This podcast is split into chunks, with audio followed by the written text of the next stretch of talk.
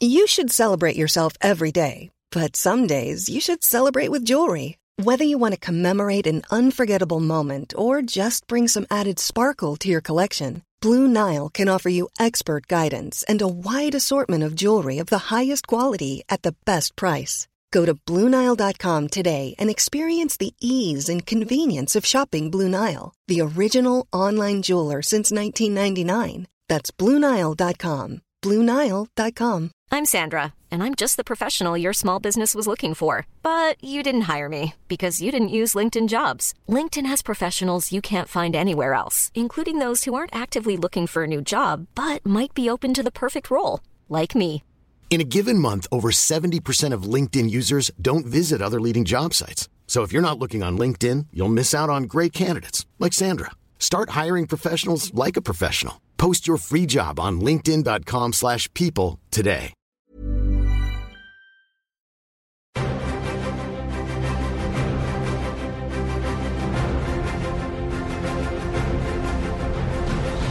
Hello, and welcome to a mini episode of Cinematic Universe. I'm your host, Joe Cunningham, and I'll be bringing you a truncated version of Cinematic Universe to bridge the two week gap between our Batman and Iron Man episodes.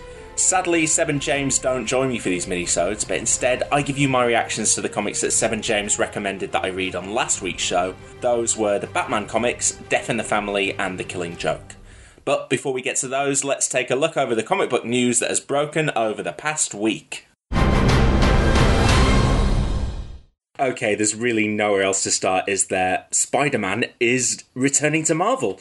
Um, in late breaking news that has caused us to record this extra additional segment for the podcast, Sp- the Spider Man franchise will be rebooted. Sony will still make it, but they will be making it in partnership with Marvel Studios, and that will bring Spider Man into the MCU. So we'll see Spider Man next, reportedly in Captain America Civil War, before the next solo Spider Man film, which will be released on July 28th, 2017. Andrew Garfield is out. We will have a new Spider Man, whether that's Peter Parker or Miles Morales, we don't yet know. Sony will continue to distribute, finance, own, and have final creative control of the Spider Man franchise, but Kevin Feige will be producing on behalf of Marvel. To make room for the new Spider Man, Marvel have had to reschedule a number of films. Thor Ragnarok will move from July 2017 to November 2017. Black Panther will move from that November 2017 date up to July 2017, and Inhumans will now move back to summer 2019 and Captain Marvel will move to November 2018. So, some pretty huge Spider Man news right there. Potentially universe shattering in the way it could affect the next decade of superhero movies. And because Seb, James, and I are all pretty big fans of Spidey, and basically because we just couldn't wait a whole week to discuss it together, we're going to be recording a bonus episode of Cinematic Universe, a Spidey special, which should be with you by Friday. So, keep your eyes peeled for that. Let's move on now to the big trailer from last week, and that was the trailer for Netflix's Daredevil. As well as the trailer, which we'll more than likely be discussing on next week's full episode, an interview went live on IGN with showrunner Steven S. DeKnight, who discussed the evolution of Daredevil's costume, which Seb will be relieved to hear we'll see him in more than just the black getup we can see in the trailer, and also the influence of Frank Miller on the show. So I feel very in the know now after having read uh, The Man Without Fear. On the big screen, Angelina Jolie's name is the first name to be linked with the director's chair for Captain Marvel. We should probably expect to hear a lot more names linked in the future, but it's no surprise that Kevin Feige is looking at a female director, and uh, quite right too. Sticking with Marvel, but moving over to Fox's X Men universe, Deadline have reported that there are at least six actresses in the running for the lead female role in Deadpool. No news on what that role might be, but the biggest names linked so far are Orange is the New Black's Taylor Schilling and Homeland and Firefly star Morena Baccarin. Also mentioned in the piece are Teen Wolf's Crystal Reed, Red Band Society's Rebecca Rittenhouse, Vikings' Sarah Green, and also Jessica De Gouw, who has previous superhero experience having suited up as Huntress for Arrow. Casting news on the small screen now, Carrie-Anne Moss will be joining aka Jessica Jones, and the Tomorrow People's Luke Mitchell will be joining Agents of S.H.I.E.L.D. in an inhuman role. Jaimie Alexander will also be returning to Agents of S.H.I.E.L.D. for a second episode as Lady Sif. And finally, Arrow star David Ramsey has been discussing his role on the show with comicbook.com, and he addressed the theory that John Diggle will eventually become John Stewart and thus the show's Green Lantern. He told the site he couldn't say yes or no because he genuinely didn't know, but that there were serious discussions being held about the possibility. I, for one, would definitely be in favour if they can find a way to do Green Lantern justice on a television budget. Okay, that's this week's superhero news. Let's move on now to our recap of the comics that Seb and James recommended I read after we discussed Tim Burton's Batman on the last podcast. Let's kick things off with Seb's recommendation, which was Death in the Family. And this is this is going to be slightly different. I'm, I'm slightly wary of diving into this discussion because this is the first comic that has been recommended that I should read on the podcast that I haven't enjoyed. Um, and I kind of really didn't like it, and I'm wary because I'm aware that we've got probably a lot of people listening to this podcast who know a lot more about comic books than me, and I'm sure it would be very irritating to hear me talk about something you like and saying I don't like it when I don't know very much, but I'm just going to tell you why it, it didn't work for me. So, as a newcomer to Batman comics, I've had a little bit of exposure to Batman comics before, and I did. I knew the broad strokes of the two comics that were recommended this week in terms of some of the major events that happened. But actually, I was surprised by quite how little I knew about Death in the Family, uh, aside from the fact that Jason Todd died. And so, even being forewarned by Seb last week that this comic took us all the way to Lebanon and Ethiopia, it, it felt strange. It didn't feel like what I was expecting for a Batman comic, the fact that so little of it was in Gotham, it wasn't very close to the idea of Batman that I have in my head from from the movies. And it also felt a little bit strange that Batman, for much of the story, certainly the portion of the story where Jason Todd is alive, felt like much more of an observer. He he's constantly commentating on the situation. I, I never really felt that he was like a true protagonist in the fact that he, he was he was reacting a lot, or the the important threads of the story seems to involve the Joker and Jason Todd, and then Batman just did a little bit of cleaning up at the end of the story. I was also quite surprised because I formed a theory about the story early on, which proved not to be true. And when it proved not to be true, I was frustrated just because it seemed like everything in the story was happening as a result of coincidence instead. So I was I was sure that when Jason Todd was given the information about his mother not being the person he thought it was, and in fact his real mother was still out, I was convinced that for for that to take Jason Todd to Lebanon, where coincidentally the Joker was, and Batman was having to be to investigate the Joker, and then to take him to Ethiopia, where the Joker was because he was there blackmailing the woman who actually turns out to be Jason Todd's mother, I was sure that the Joker must have planted the information about about the identity of Jason Todd's mother, and in fact, his mother was the woman he'd always believed it was, and that this was an elaborate hoax from the Joker to get Jason Todd and Batman where he wanted them when he wanted them. But that didn't come to pass, so it just it just it's just coincidence, I guess, that they're in Lebanon at the same time, and then and then they're in Ethiopia at the same time, which um, which seemed like a bit of a stretch to me. And then uh, yeah, let's get to Jason Todd because Jason Todd is the worst, isn't he? I mean, just based on these uh, few issues, I I kind of really didn't like Jason Todd. His costume is dreadful. Do all Robins dress like that? Do Robins still dress like that? Because, eesh. Uh, having said that, uh, that Jason Todd is the worst, uh, which I stand by. Um, I still found it fairly unpleasant that this was a comic that was built around people voting to kill him. And also, the manner of the death is really unpleasant. Or certainly, the manner of the beating that he takes from the Joker is very unpleasant with the crowbar and the, the kind of casual remark from the Joker that it was messy. As much as I wasn't liking the character, I mean, he's a, a, teenage boy, and that's yeah, it's it's pretty rough. And for him to have been betrayed by his mother beforehand as well felt felt nasty. But then weirdly, I actually found his death anticlimactic. But for, for him to survive the beating and then to have the last moment with his mother and then to blow up afterwards, I almost think if you're going to commit to the Joker being that brutal and awful and have such a such an unpleasant thing happen on the page, that you commit to it and have that be what kills Jason Todd. But I guess it lessens the blow slightly by having him have one final cathartic moment with his mother. And then moving on past that, I guess we uh, we then get to Batman getting back to Gotham and all of the stuff surrounding the UN. Again, slightly uncomfortable with aspects of the comic that seemed kind of racist. The fact that the that Iran would hire the Joker to be their diplomat, and just generally the way that African and Middle Eastern characters are depicted in this uh, felt it lacked nuance, shall I say. But then I, have to admit, I did find the idea of the Joker having diplomatic immunity and that Batman couldn't touch him interesting. And in fact, I thought it would be it would be great to see a comic where maybe there is a device like that used to. And this might exist. Uh, maybe this is what I need to read next. But a, a device that makes the Joker untouchable as far as Batman's concerned, and he he knows that eventually he is going to revert to type, but he can't do anything until he does, and he kind of has to just sit there and watch. And I, I think that'd be maybe really interesting over like nine or ten issues rather than just the one or two that you get here. But then I really enjoyed uh, Superman's brief cameo and Batman punching Superman. That that was correct. Uh, what I was told in the podcast last week that is uh, one of the great moments in this comic. Batman punching Superman realizing, ah, yeah, that, that's not a good idea that was that was really fun. So yeah, generally, I, I guess I can understand why this was recommended to me. In that uh, it's a comic that I've heard discussed many times. So I'm aware that it's important within the Batman canon. It arrived very close to the Tim Burton movie, and also kind of shows the Joker committing one of his definitive acts. I guess it makes sense that the Joker can't be cartoonish, silly villain all the time, and he has to do some deeply unpleasant stuff because that's in his nature.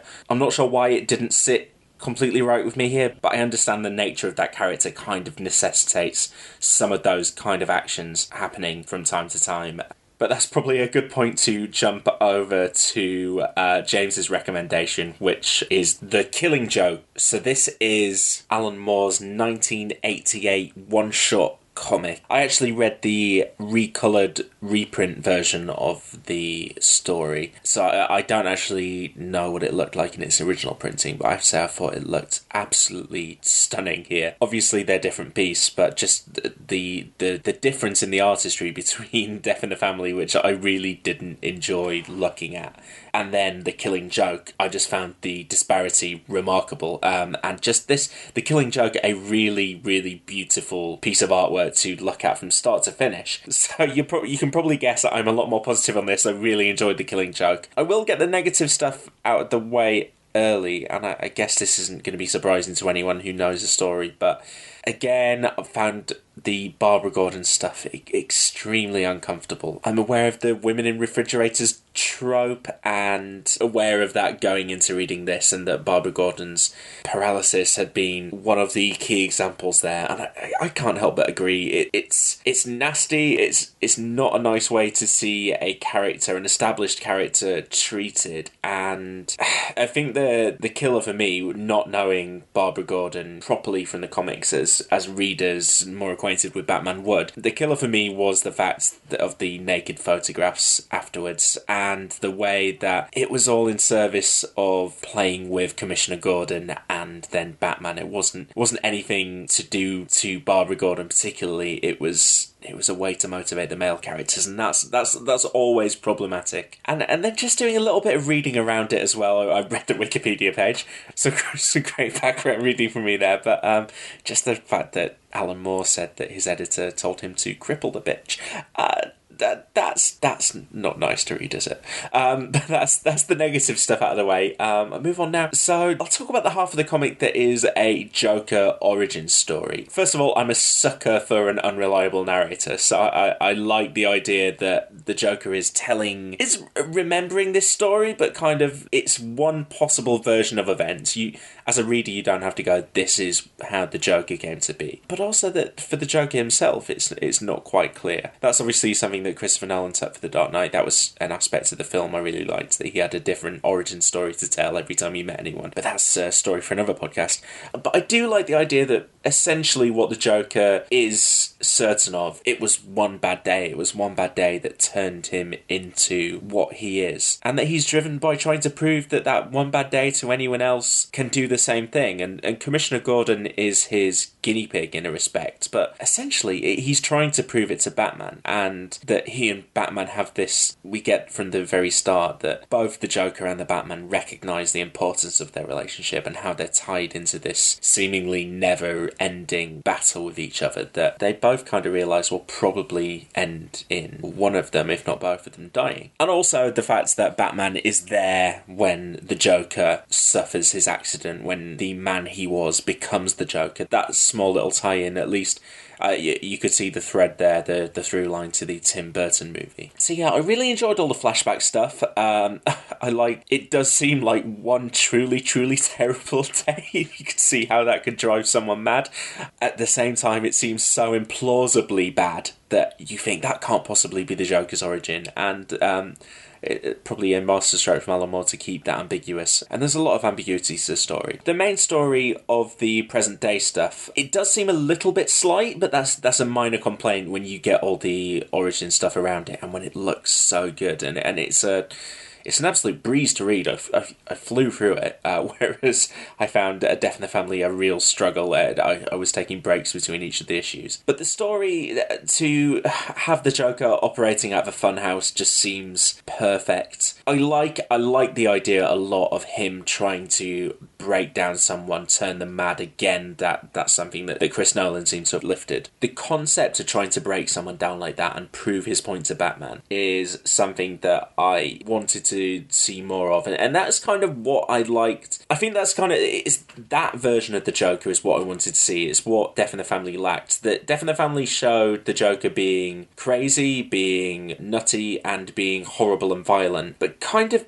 detached from each other and almost without meaning. Uh, whereas this felt like a fully realised character. The, the flashback aspects probably help, but the Joker being a man with a plan, albeit a, a, twisted, horrible plan, and at the end of the day, just trying to prove to himself and to his his key adversary that he he there is a reason for his being, there is a reason he is like he is, and wanting Batman to acknowledge that they're not that different after all, are they? um, and so then coming to that ending where Batman and the Joker do go head to head. I think that ending is kind of perfect. As I said earlier, the ambiguity of his origin story it kind of reflected here the uh, the ambiguousness of the ending with the Joker telling his joke to Batman, and I loved Batman laughing. It just seemed utterly perfect in a way that Batman almost acknowledging that it's pretty devastating for the Joker to be proved so entirely wrong on his one bad day idea with Commissioner Gordon. The fact that he hadn't driven Commissioner Gordon mad in the way that he was driven mad must be pretty devastating. And for then Batman to laugh at the Joker's joke, it struck me as almost compassionate. A weirdly sweet moment at the end of this dark, pessimistic story. For them to be laughing together and then to have the ambiguity of the of the beam of light and what we think is actually happening at the end of that comic. I'm not entirely sure. Uh, it's it's something I, I I probably hope to discuss more with Seb and James because it was a, it was a book I really enjoyed. I quite like the idea of coming back to this story once I get to know the character of Batman a little bit more, and judging by the amount of Batman TV movies that we've got to explore in the future of cinematic universe, um, I'm sure that is something I will be able to do. Incidentally, Seb's review of The Killing Joke when it was reissued is up on Den of Geek, which I read.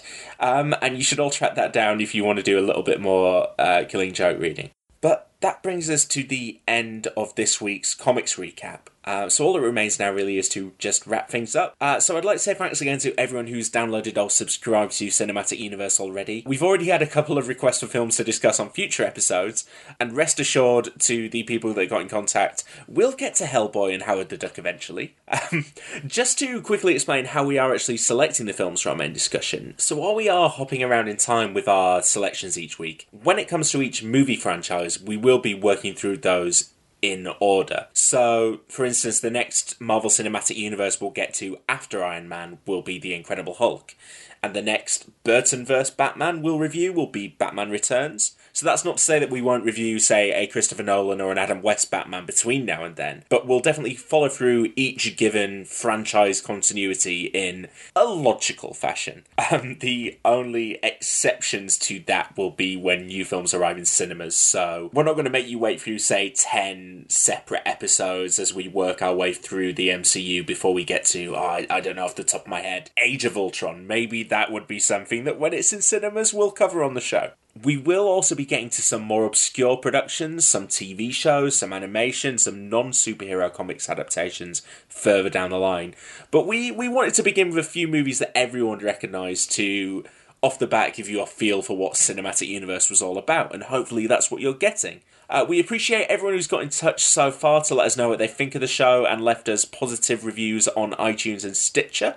If you are enjoying the show, then please do pop onto your podcast app of choice and leave us a review. Um, and subscribe. Definitely subscribe. We love our subscribers most of all. You are what make up the Cinematic Universe universe. You can get in touch with us on Twitter at CU underscore podcast. You can find us on Facebook at facebook.com forward slash cinematic universe pod or you can send us an email to cinematicuniversepod at gmail.com. Thanks again for listening, and a reminder that we're going to be back with the birth of the Marvel Cinematic Universe next week with Jon Favreau's Iron Man. And before that, even, we'll have the Spidey special coming to you on Friday as well. See you then.